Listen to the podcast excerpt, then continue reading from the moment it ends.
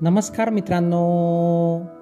मित्रांनो मी मंगेश कुमार अंबिलवादे तुम्हा सर्वांचं वाचन कट्ट्यामध्ये मनपूर्वक हार्दिक स्वागत करतो. मित्रांनो आज आपण गोष्ट क्रमांक सातशे पंच्याण्णव ऐकणार आहोत. आज सचिन वावरकर अमरावती यांनी संकलित केलेली व्यक्तीचा लौकिक ही गोष्ट आपण ऐकणार आहोत. चला तर मग गोष्टीला सुरुवात करूया. जनक राजाच्या ज्ञानी अलिप्तपणाची ही कथा. राजा जनक कीर्तन ऐकण्यात दंग होता. कीर्तन अगदी रंगात आले होते. इतक्यात एक रक्षक धावत आला आणि त्याने जनकाच्या कानात हळूच सांगितले महाराज राजवाड्याला आग लागली आहे.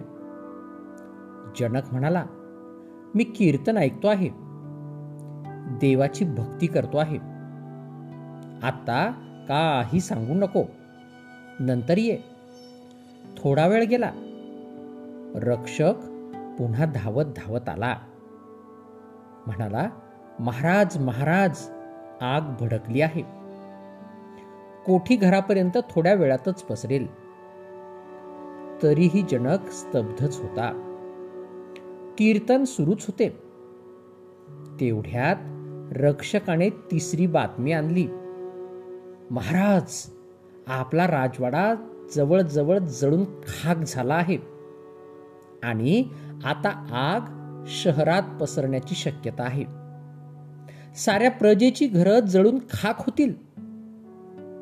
हे ऐकल्यावर मात्र जनक ताडकन उठला.